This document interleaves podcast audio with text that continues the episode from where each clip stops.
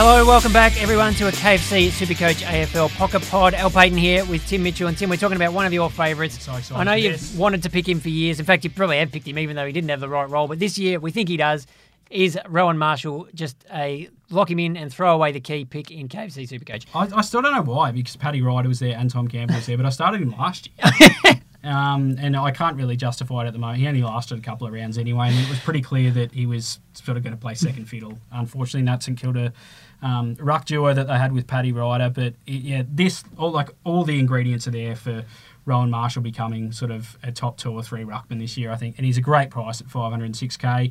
Paddy Ryder retired at, retired at the end of last year.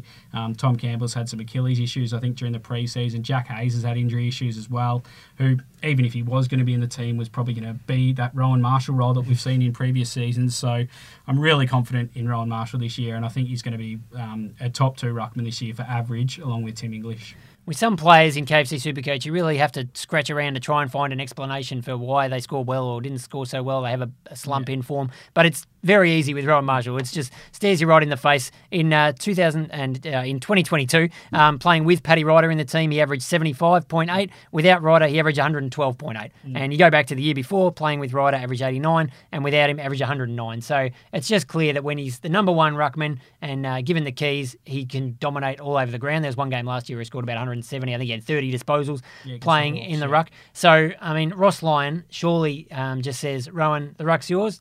Go for your life. You'd, you'd hope so. And all the injuries to their tools are sort of pointing that way. Well, I suppose that's the only worry. He's not going to have to like fill in as a forward, is he? While Max King's out and all these other injuries they've got. Who else would play in the ruck? I don't know, Max Heath or someone. Like, Yeah, I, I, re- I really don't know. So, but you, you touch on those averages out like 109 in 2021 and 112. If you um, break those out to last year, what did Jarrod Witts average to be the number one ruckman? About 110. Yeah, so not that much would have put that. Rowan Marshall right in the discussion if he'd been the number one ruckman last year. And it, it's easy to say in hindsight in KFC Supercoach, but he would have been right in that mix to be last year's number one ruckman if he'd played exclusively as the top ruckman there at St Kilda. So I can totally understand why he's in more than 40% of teams, and I think he's one of the easier picks this year to um, lock away one of your two ruck spots. Well, he's the most popular ruckman at the moment, apart from Nick Madden, who we love as a, a bench player from uh, the Still Giants. Know nothing about him, but I've seen a picture of him. He's, he's a big kid. But uh, the only I'll just throw one little word of caution out there on Romo, and that is his own injury history. So he has had a few injuries along the journey. He played 21 games last year. Before that, it was 13, 17, 20, and 12.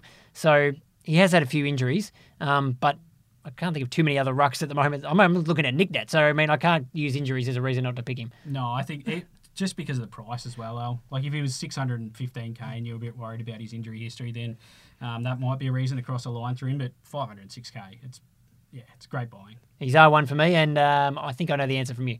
Yeah, he's he's been R1 all the way. I haven't, I haven't moved him and Darcy Cameron all preseason. I think they're going to be two ruckman to start 2023.